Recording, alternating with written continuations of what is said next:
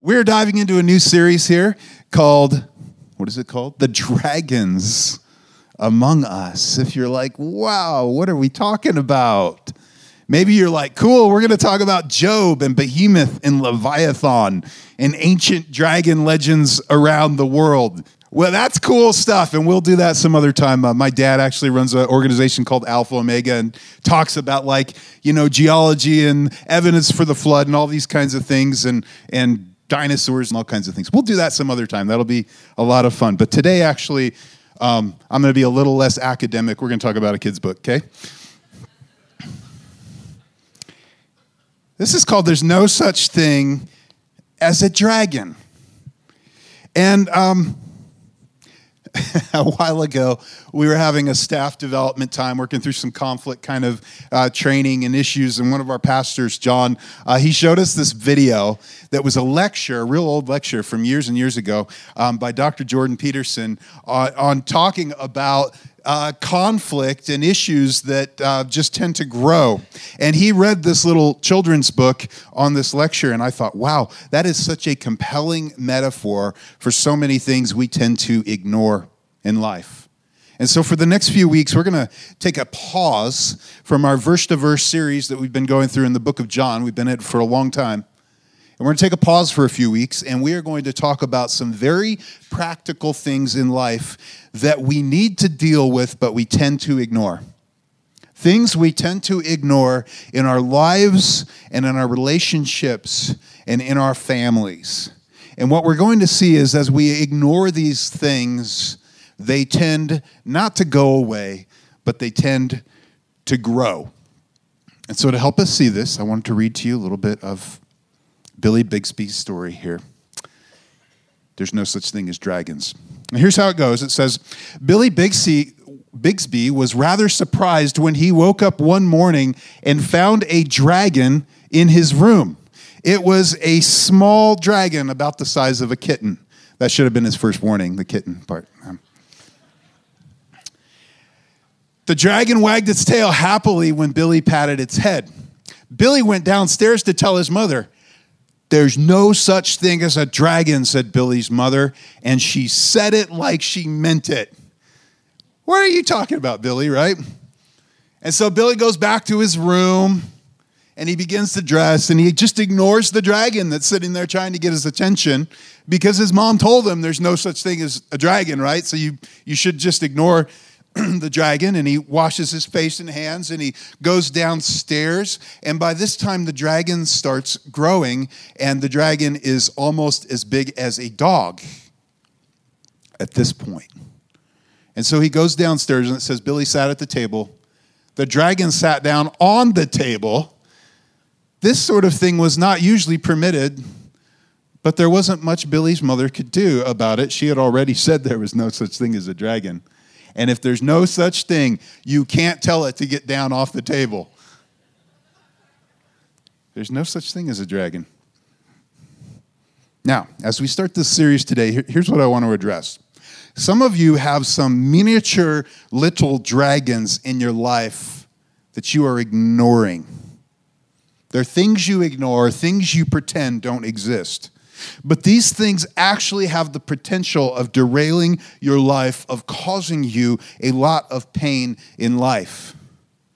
And let me just say, life has enough pain that comes out of the blue, doesn't it? Life has enough heartache that just happens because we live in a fallen world that's full of sin. There's enough things that happen to you that if you could prevent some of the, um, if if you could prevent some of the preventable pain and heartache, that would be a good thing, wouldn't it? And I think that would actually be the heart of God for us in life. And if you were to recognize and deal with some of these dragons in your life before they grow, um, you could actually go on to save yourself a lot of heartache. The smartest guy who ever lived up until Jesus wrote a wise little saying or a proverb.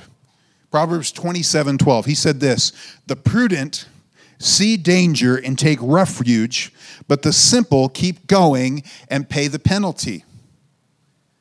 The prudent, those that are wise, those that have some understanding, those that can see a little ways down the road, they see the danger that exists right now, as small as it might look, And they have the ability to look down and go, Whoa, I think I'm going to change my path. But the simple, and when it says simple, those without wisdom, those maybe just that haven't lived enough life yet, those that haven't been that far down the road, those that won't listen to the warnings of those that are wise in their lives, the simple keep going and they pay the penalty.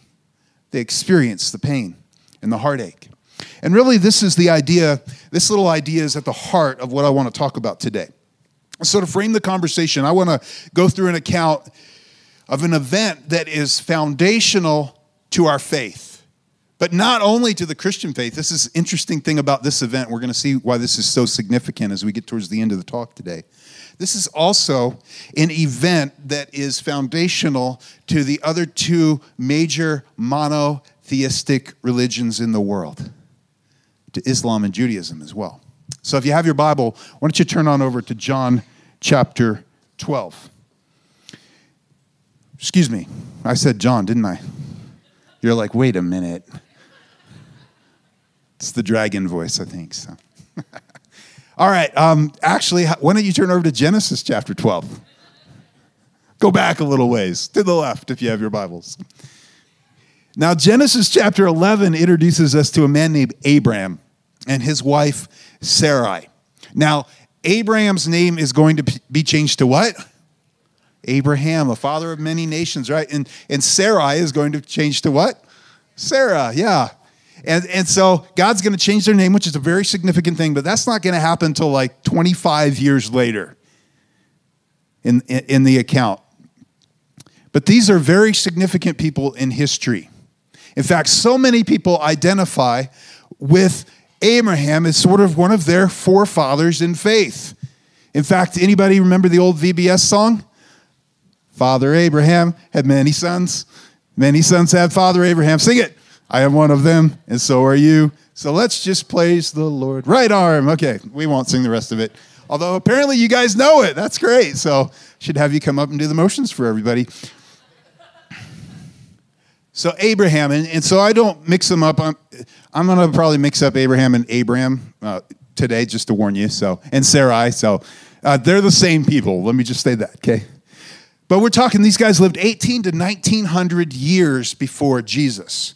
It's a time in history where humanity had rebelled against the instructions of the one true God. This is following um, an event in history called the Tower of Babel, which was just a fist raised against the one true God. It was a time in history where humanity worshiped dark spiritual powers that were represented in the form of idols. It's a very dark time in history, and it was in this time in history where God decides to launch his rescue mission for the human race through the line of one man, and that man's Abraham. In Genesis chapter 12, verse 1 says this The Lord had said to Abraham, The Lord appears to Abraham, and he says, Go from your country, your people, and your father's household to the land I will show you, and I will make you into a great nation. I will bless you. I will make your name great, and you will be a blessing. I will bless those who bless you, and whoever curses you, I will curse, and all the peoples on the earth will be blessed through you. So Abraham went as the Lord had told him. Now, Abraham is this this is an amazing scripture, right? Because as God uh, speaks to Abraham in a dramatic way, and, and we don't know exactly what this looked like, but it was such a dramatic way that we're going to see he's willing to leave everything he held dear to follow this God. He's willing to walk away from it and follow this God. And this is such a, like, as God speaks these words to him, I don't think he understood any of this. Because in this time in history, there wasn't really a reference or a framework for the blessing of the nations. He's just hearing, I'm going to be blessed. And God goes, I've got a bigger plan for you. And I think Abraham says, That sounds great. I don't get it all. I don't know what this all means, but it sounds amazing, right? And he decides, I'm going to trust this God, who I don't even know his name yet. We don't discover, God doesn't reveal his name. YHWH, uh, we think it's pronounced Yahweh or something like that, until Moses, right, at the burning bush, hundreds of years later. But God, God comes and he speaks to Abraham, and Abraham gives up his his family support structure, which in this time in history, um, you know, you, some of you, you've moved here, you moved across the country for a new job, and, you know, you, you go see your parents a couple times a year at holidays, and that's normal.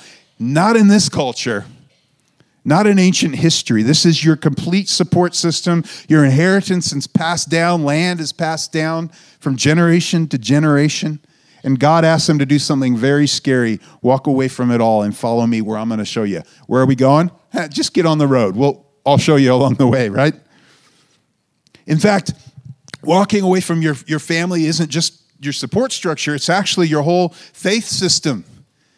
Because in this time in history, um, idols or gods, deities were thought of as being regional. And so you'd have the God of this region kind of over here and the God of this region. And, and uh, God says, Hey, I want you to follow me. And that meant walk away from the gods of your father, the idols that aren't really gods, and follow me, the one true God. So walk away from everything you know and hold dear. And I'm going to do amazing things. You're going to become a great nation. Now, the biggest faith step on this whole thing, Genesis chapter 11 tells us that Sarai can't have kids. She's barren. And so, right away, there's a lot of tension in this story. And, and this is a big faith step. As God says this to, to Abraham, I want you to walk away. I'm going to make you into a great nation. Um, oh, yeah, there's this one little problem, right? There's one issue here. But I love it because Abraham, the reason why he's one of the reasons why he's such a profound uh, father of the faith, he trusts God and he follows God. He sets off with his with high hopes and with dreams of the promised blessing. And along the way, um, he comes into the land of Canaan, and God appears to him this time. I mean, it's called the theophany, it's profound. And God appears to him, and he promises him the land that he's in, the land of Canaan, the promised land. That's where the phrase comes from, right? And I'm sure at this point, Abraham is totally overwhelmed and he's awestruck. And he's full of like excitement. And then things get hard. Things get tough. Life takes a left turn. Verse 10 says this Now there was a famine in the land, and Abraham went down to Egypt to live there for a while because the famine was severe. And actually, in history, archaeologists and geologists have found evidence of a drought cycle that lasted 300 years around this time in history that Abraham lived. And see, in the midst of this, God had made this dramatic promise of everything I'm going to do for you, but then the food runs out and you got to feed your family, right? And so he's going, I wonder what to do. And he decides, I think we'll, we'll get out of here and go down to Egypt. This will be significant in history. See, but this, I think, is the way that following God so often is. And some of you have experienced this in life that there's a moment where God speaks something so clearly to you. There's a moment when you, you know God leads you so clearly in a direction. We call, I call it a moment of clarity. It's like when you're climbing mountains. Anybody climbed a 14er or big, tall mountains in Colorado? and it's amazing. You get up to the top and you can see everything all the way around, right? And then you drop back down into the valley and a lot of times the valley, it's like Grand Junction with an inversion or a dust storm, you know. It's like hot and dry and the wind's blowing. And it's not so easy, is it? All of a sudden, things aren't so clear. And if I, I've just seen that as a pattern in people's lives that God calls you, you take a step of faith, and then it's like, Where are you, God? Things aren't going the way I thought they were going to go. This isn't turning out. This isn't easy. I thought this was going to be easy. And it's not. And so he's trying to figure out what to do in this situation. And, and understand, this is a barbaric time of history. It's not, I mean, we can barely, we, we, try, we read some of these accounts and some of these stories from thousands of years ago, and we try to interpret them through our lens, and, which is a dangerous thing to do because it's a totally different world, right? Totally different place. And he looks at his wife verse 11, and here's what it says As he was about to enter Egypt, remember, God had made these promises I'll bless those who bless you and curse those, and I'll make you into a great nation. I'm going to protect you. Abraham's like, I'm on board, let's go. And then things get rough, and then he uh, goes, Uh oh, I'm in trouble. And as he was about to enter Egypt, he said to his wife Sarai, I know what a beautiful woman you are. When the Egyptians see you, they will say, This is his wife. Then they will kill me, but will let you live. Say you are my sister, so that I will be treated well for, this, for your sake, and my life will be spared because of you. Now that's just weird, isn't it? I mean, maybe there's some historical thing we some scholars think we don't quite understand. There's something that's lost in history, you know, a custom or something. Um, but I don't care who you are. That's weird and a little creepy, and not really flattering for Sarah, is it? Come on. He's like, hey, just um, say you're my sister, so you know this will make life go a little well for me. He start he he thinks, okay, God's going to protect me and bless me, and I'm going to take matters into my own hands and figure out how that works. And so he does. And here's what you, you begin to see when we're talking about dragons and things in life that we tend to ignore, things in life that tend to start out small and then grow to become big problems. We see a tendency immediately in the life of Abraham that in a hard time, Abraham takes the path of least resistance that he looks at the situation and he says, I think I, I want to take the easy route. What is the easiest route in here? Well, I'm not willing to have this hard conversation that may end up turning around and you know having me lose my life. And so, uh, Sarah, just say you're my sister. This will be easier for all of us, right? And something I've noticed about human us human beings is that in stressful times we tend to make poor decisions. Have you noticed that? And when we're afraid, we tend to make poor decisions. And when we make poor decisions, we tend to minimize or deny that there's actually any problem. Right? It's like the little dragon, isn't it? It's like Billy's mom. There's no such thing as dragons. And Billy walks down, hey, there's a dragon. She's like, no, there's no such thing as a dragon. And in the, in the meantime, the dragon keeps growing and growing. This is like my life where the outdoor cat got allowed into the house for one hour, just one hour. He needs to warm up a little bit. It's cold out there.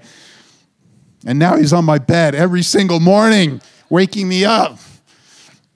Sorry, I'm just sharing some, airing dirty laundry from my family. So,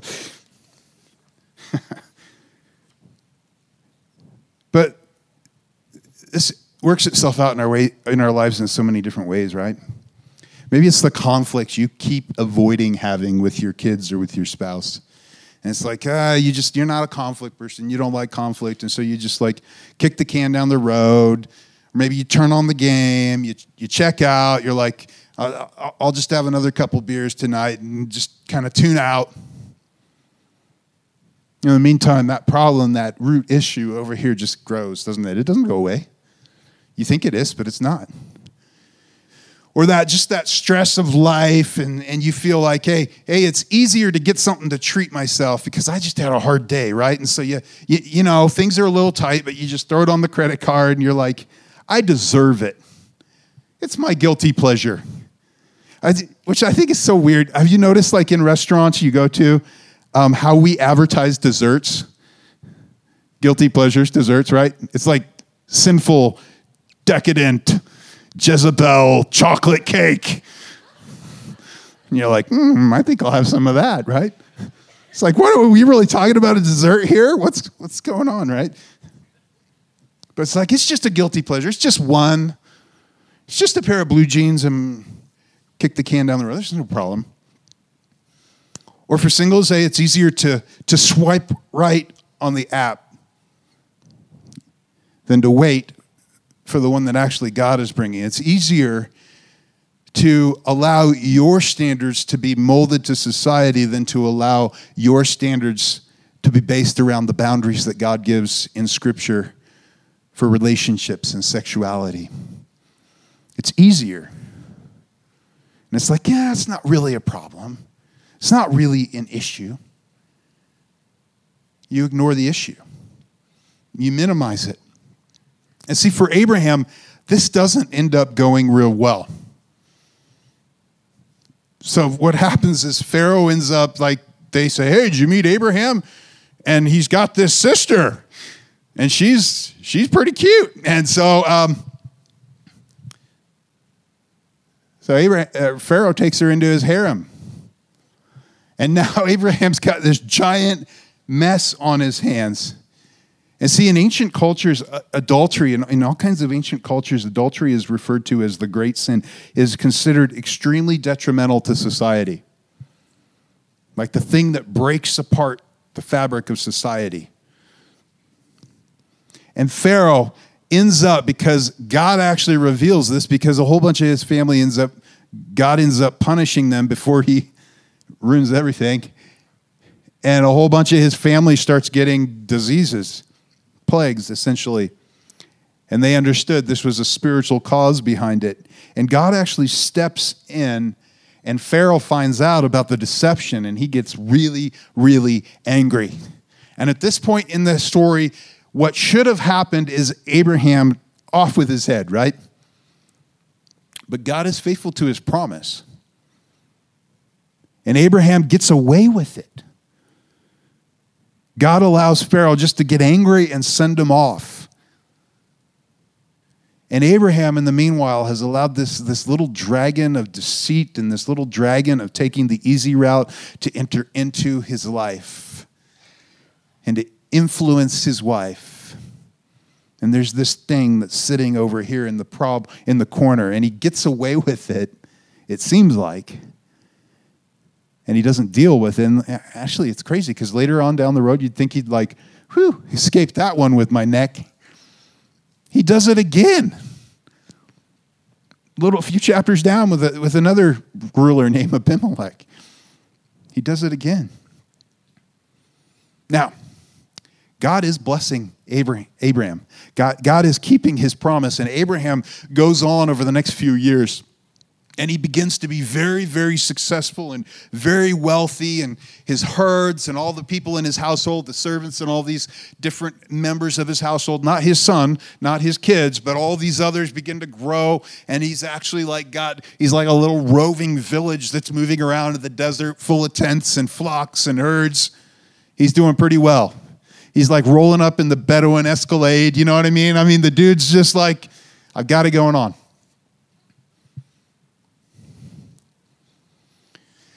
He's very successful. And it says, after this, the word of the Lord came to Abraham in a, in a vision. And God's going to talk to him. But the problem is, he's very successful, but there's one little problem there's still no kid. Like the whole great nation thing, this is a problem. There's still no kid. And so God appears to him again a while later. And it says, The word of the Lord came to Abraham in a vision. Do not be afraid, Abraham. I am your shield, your very great reward. But Abraham said, Sovereign Lord, what can you give me since I remain childless, and the one who will inherit my estate is Eliezer of Damascus? And Abraham said, This, this is his servant, right? His chief servant. He's like, I'm just going to have to pass everything on to my chief servant here. And Abraham said, You have given me no children, so a servant in my household will be an heir. See, in spite of the blessing, there's one thing missing. There's one thing. And see, it's easy to look through at the, at the, to hear the promise of God and then to experience the hardship that we're currently experiencing in life and conclude God's not going to do the thing that He promised. That because of circumstances right now, I'm not seeing what I think I should be seeing in my life. Maybe God doesn't care. Maybe He's not active. Maybe He's not there at all. Abraham looks at his circumstance and goes, God, where are you in this, right? I trust you, but where are you in all this? It says the Lord, word of the Lord came to him, This man will not be your heir, but a son who is your own flesh and blood will be your heir. Don't worry, Abraham, I got this under control. He took him outside and said, Look up at the sky and count the stars, if indeed you can count them. Then he said to him, So shall your offspring be. Anybody gone out on the mesa on a summer night and looked at the stars and tried to count them. And that's what God does. He's like, look at this. This is, this is like the extent of this promise. It's going to be amazing. And I love it. Verse 6 says, And Abraham believed the Lord and he credited it to him as righteousness. And this is so significant. This verse is quoted in the New Testament as an example of faith and justification by faith. You see, because the deal is Abraham didn't have all his stuff together, right? He, he wasn't perfect. This is before God even gave them the law at Sinai and he knew all the things, right? But he believed, he trusted the word of God. He trusted in God, in the one true God. And it says it was credited to him as righteousness. That this was the thing. This is why he's a hero of the faith. Not because he was a perfect person. No, he wasn't. In fact, go through, read through the Bible, you won't find any perfect people. You'll find a lot of really messed up people that God chooses to use anyway. A lot of messed up people that stumble and they fall, but at key moments they trust in God.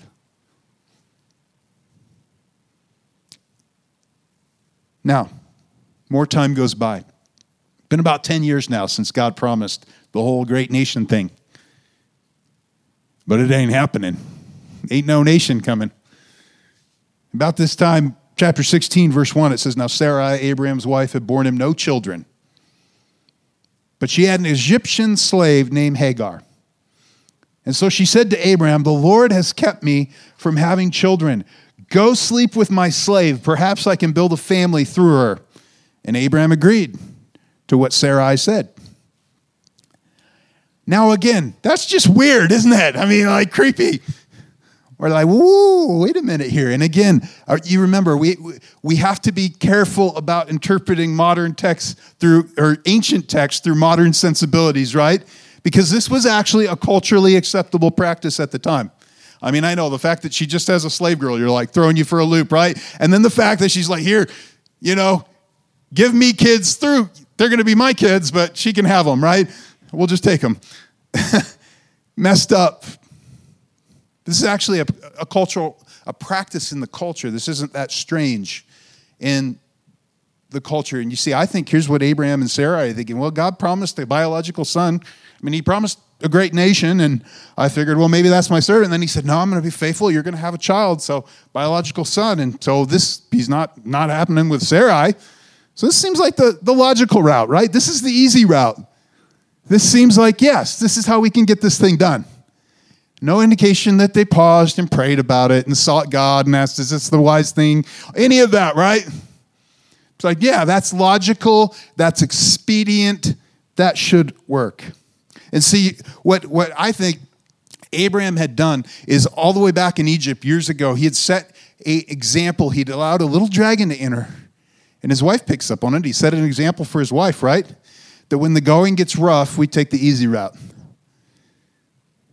We're gonna, we're gonna like figure out how to do this on our own. And so in verse 3, so after Abraham had been living in Canaan 10 years, Sarai, his wife, took her Egyptian slave Hagar and gave her to her husband to be his wife. And he slept with Hagar and she conceived. And when she knew she was pregnant, she began to despise her mistress. Nobody could have seen that coming. See, Abraham's tendency to take the easy route is coming back to bite him. And all of a sudden, he experiences all this conflict in his home. There's all this stuff going on, right? In Billy's story, says that Billy uh, then he, he sat down at the table and, you know, the dragon got to sit on the table and mom's denying it, right? And then mom's making him some pancakes and the dragon's eating the pancakes. And the mother's just made him some more, and then the dragon ate that too. And mother kept on making the pancakes until she ran out of batter, batter. But Billy only got one of them. But he said, listen to this. But he said that was all he really wanted anyway. That's okay. It's all right. That's all I really wanted anyway, was one. This conflict, it's okay. It's not that big a deal. And see, just like Abraham, the conflict in the family is eating his lunch now, right? Just like the dragon is eating Billy's breakfast. And little dragons grow into bigger dragons. And let me just say, in life, before you know it, you can talk yourselves into all kinds of things that have the potential of leading to great pain and heartache in life. You say, you know what? Um, I know I should spend more time with my kids, invest more in it, but I'll do it later there's more time. It'll happen. Talk yourself into that, right? One of our pastors had an example of for graduation, they had the youth dads write out a letter to the kids, and, and they're all so proud of their graduating kids, but the common thread is, I can't believe it's here already. That's the truth. If you're a parent, you know that, right? I don't know if you have like littles, you're like, are they ever to stop, get out of diapers, right, and sleep through the night? I remembered that. I won't tell you my story. It wouldn't be encouraging for you right now, but yes, they will. Trust me, they will at some point. They'll sleep through the night. Or you can talk yourself into that office flirtation, right? Yeah, it's innocent, or he's a good friend, or I just need someone to confide in. Before you know it, that's leading your way down to great pain in life. Let me just talk to the younger people in the room. Like if you're in your um, you know, early 20s or teens, uh, sociologists call you Gen Z. And, and here's the trend that we're seeing in Gen Z is, is more than any other generation in recent history, you're getting waiting longer to get married, to actually settle down, to pick a path in life. And for so many young ladies, it's kind of the idea that society is presenting that, hey, um, you need to be a complete version of yourself and you need to have a full career and all these things going on before you commit to a person or before you commit to a path in life. It's why you want to keep all your options open rather than commit to something, right? It's why you sometimes aren't willing, um, let me just put, press on you for a minute, sometimes aren't willing to commit to a dinner party till the very last minute because there may be a better offer come along, right? And let me just say, many people fear, and, and I, I agree, that this is not the path that will lead to the greatest happiness that actually a lot of people are, are, are, that this could lead to waking up down the road and figuring out i missed a lot of time that i regret now because of because of this thing. And let me just say for guys what this requires is um, you can't be peter pan. You got to actually grow up. You got to take on some responsibility. You got to leave the basement and put down the joystick. Like commit to a good woman. Because it takes both, right? So if you're young in the room, let me just say, I think the path that leads to the greatest joy and fulfillment in life is not the path that society is currently saying you should focus on. You know, something I find interesting about this whole situation is Abraham is not actually reprimanded in Scripture for this. See, God hadn't revealed all the law and all this, and in fact, this is actually a fairly culturally acceptable thing in the time, right? But it is, I think, the path of least resistance because we don't see him or Sarai seek God. And this brings up a really good point in life for us. And that sometimes we, we ask the question well, is this right or is this wrong? Is this like a sin thing? And we're like, I don't know. I don't know if this is really wrong. But sometimes a better question to ask in life is Is this wise? Is this the wise thing to do? Sometimes that's the best question you can ask in life. Instead of just asking, is it right or wrong? And there's a lot of gray, and you're like, I can talk myself into this. When you ask, is this the wise thing for me? Um, it becomes clearer oftentimes, right?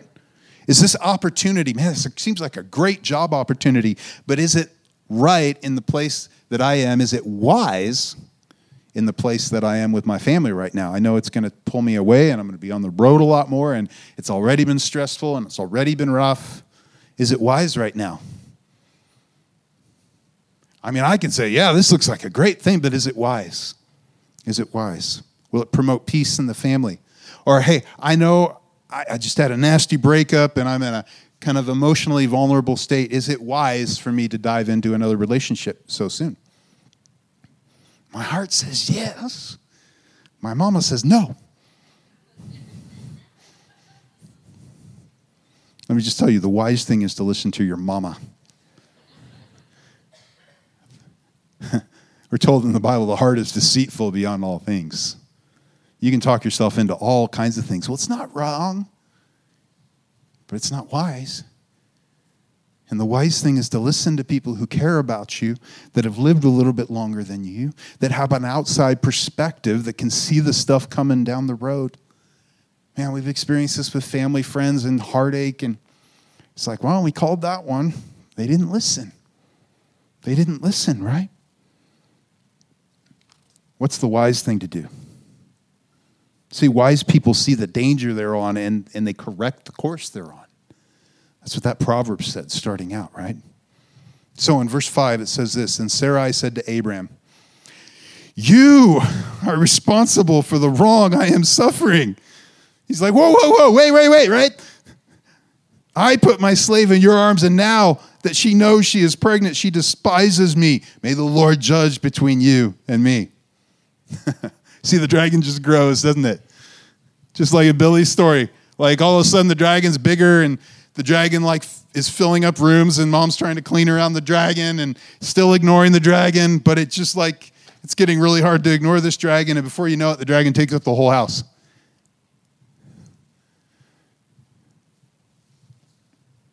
and see this is the way that conflict and problems are it grows and grows and let me just say you can feel the resentment seeping off this page can't you off that scripture it's your fault. Let me just say, dudes, um, wisdom. There's sometimes your wife says, it's fine. Pay attention to the tone in her voice, okay? Because it's not fine. Let me just tell you that, okay? Um, wisdom, gentlemen. You're like, oh, great. we'll see you after the, you know, the weekend trip. Uh, it's not fine. Okay. I'll, that's a freebie. That could be worth the price of admission, guys. So. Verse 15 So Hagar bore Abram a son, and Abraham gave the name Ishmael to the son she had born. Abraham was 86 years old when Hagar bore him Ishmael.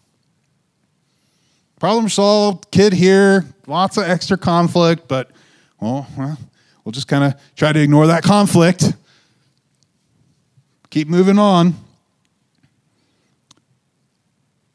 Now, listen to this, because years go by. Years go by. Ishmael's approaching teen years. It's been 25 years after God first spoke the promise to Abraham You will be a great nation. Through you, all nations on the earth will be blessed. And God speaks again to Abraham. And actually, it's at this point where there's really this whole covenant ceremony. And it's this beautiful um, picture of the covenant. And similar to the, the covenant that God gives on Mount Sinai a covenant, a relationship. And then God tells him, hey, guess what? Sarah is going to have a, a child. That's going to be your heir. And Abraham's like, really? He's like, oh, I mean, Ishmael's a good kid. I love Ishmael. Why don't we just do go through Ishmael? I mean, Sarah's like 90 years old now. and God says, No, actually.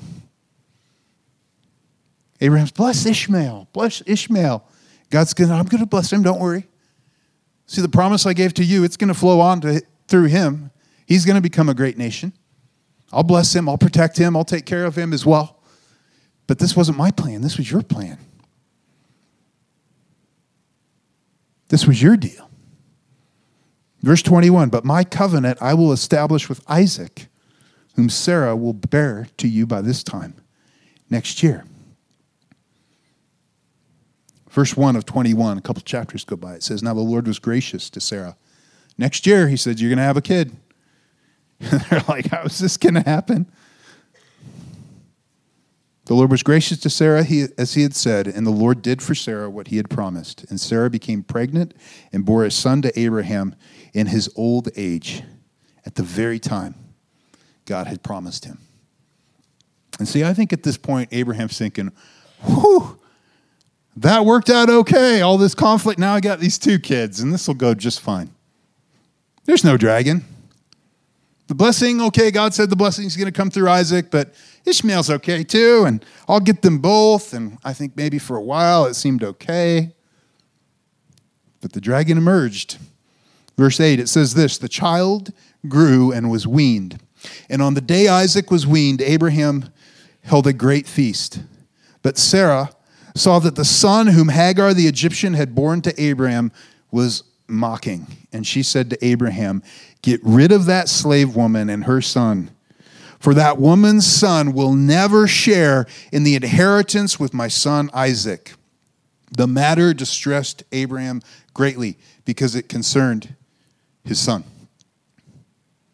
See, it's in this point in the, in the story of the dragon here and Billy that the dragon sees a bread truck and takes off chasing it, carrying the house and everybody with it. And dad comes home, and I think this is a profound little truth. It says, When Mr. Bixbee came home for lunch, the first thing he noticed was that the house was gone. Luckily, one of the neighbors was able to tell him which way it went. I think it's the next one. He comes home, and all there is is a little foundation. There's a foundation sitting there. And it's profound because the dragon grows and he grows, and before you know it, it's taking you for a ride. And it ends up destroying things. See? All of a sudden, those, those couple drinks to help with stress has grown into something that could destroy everything in life. What started as an escape on the internet because you're really mad at your wife now has you captured in a cycle of shame. The child you didn't have time for, you are now spending countless hours with at the counselor trying to fix a life that's completely gone off the rails. Verse 14 says this Early the next morning, Abraham took some food and a skin of water and gave them to Hagar. And he set them on her shoulders and then sent her off with the boy. And Abraham has to do something really hard because he chose to take the earlier path, the easy path earlier in life. He chose to do the easy thing, and now he has to do the really hard thing. And God comforts him, actually, and it's interesting in this situation because he says, I'll take care of Ishmael. But Abraham still has to let go. Can you imagine the pain? This is your child, and he has to let go. God is faithful to Abraham, to his promise to Abraham, and to his promise to Ishmael. But there's heartache and there's pain. And I think it was preventable. I don't think it had to happen. You know what's interesting about this account is that three of the world's major religions say that this moment happened. And 4,000 years later, the hostility from this one family breaking up can still be seen around the world and around the Middle East as people who trace their heritage either back to Abraham and Isaac or Abraham and Ishmael still hate each other and battle it out. 4,000 years of hostility. And you know, our book ends with a happy ending because it's a kid's book, right? And the happy ending is they recognize the big dragon and pat it on the head, and then it shrinks and and all of a sudden they got a nice little kitten sized dragon again, which is dangerous, I'm just telling you. But it doesn't always go that way in life, does it? When we ignore dragons, it's not always that easy. They don't just always go away. A lot of times they create lasting pain, lasting heartache. And I think the heart of God for you is that as you experience life, there will be trials, there will be tribulations. But the heart of God for you would be to live out the path of wisdom in your life, that you would see danger coming, that you would adjust your course, that you would deal with the dragon while it's small before it derails your life and causes pain and heartache that's preventable. See, I bet in your life 10 years ago, there was a, in some of your lives, there was a little dragon that you ignored. And you said, There's no such thing as a dragon. And you wish you could have gone back and dealt with that dragon and acknowledged it. See, the dragon is always smaller today than it's going to be tomorrow. Proverbs 27 12 says, The prudent see danger and take refuge, but the simple keep going and pay the penalty. Let me just ask you what are you willfully trying not to see in your life right now? Is there something? Is there something you are ignoring? Is there something you're denying? Is there something you keep telling your your family is like, ah, it's not a big deal. It's nothing. What are you willfully trying not to see in your life right now? Let me just say um, here's the beautiful thing about this story. In spite of Abraham's flaws, God is faithful to his promise. Like I said, both to Abraham and to Ishmael. You know what that is? That's grace. That's grace. God still establishes this covenant with Abraham that I'm through you, I'm going to bless others. And Abraham is a flawed individual, yet God still uses him in powerful and profound ways. And you know what? Today, God still uses flawed people. God still uses sinners. That's His grace. In spite of Abraham's failures, God fulfills His good purposes. And 2,000 years later, Jesus Christ, a son of Abraham, would die and rise again to provide forgiveness of sins to all that trust in him. And 2,000 years later than that, we're sitting here gathered in the name of Jesus. For many of you, your sins are covered. You've placed your faith and trust in Jesus, and you have eternal life in him. God is faithful to his promises. That's grace. It's grace. He's good. But Abraham still experienced the pain of the mess he created. And see, sometimes God grace, God's grace is it eases or takes away the consequences of unwise choices, but sometimes He gives us the grace to walk through those consequences and experience grace through them. But you know what you can always count on? Forgiveness, mercy, grace, and the offer of relationship with Him. That He will never leave you or forsake you. Would you stand?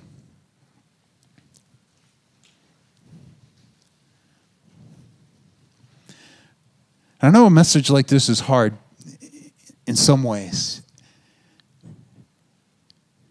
And, and it's hard because some of you have things that 5, 10, 20 years ago you ignored.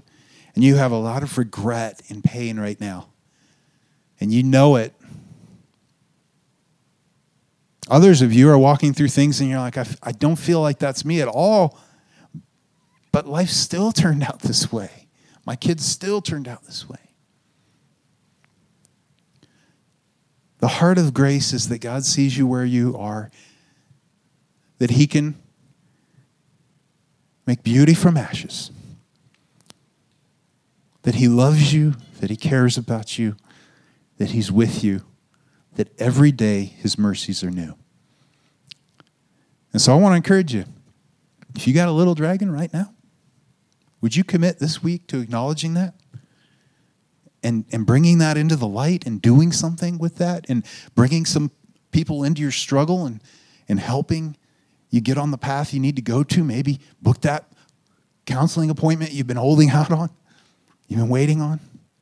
Let me just pray for you. Father, I pray for those that are either in this place where they just, they're like, God, I just need your grace and I'm filled with regret, that you would meet them exactly where they're at by the power of your Spirit. And Lord, for so many others that, uh, that may be in a circumstance right now where they're like, oh, yeah, would you give them the strength and the courage to follow you and what you're calling them to do? Thank you that you promise to never leave us or forsake us. Thank you that life is available to us through trusting you. Thank you for the gospel. We love you. We pray these things in the name of Jesus. Amen.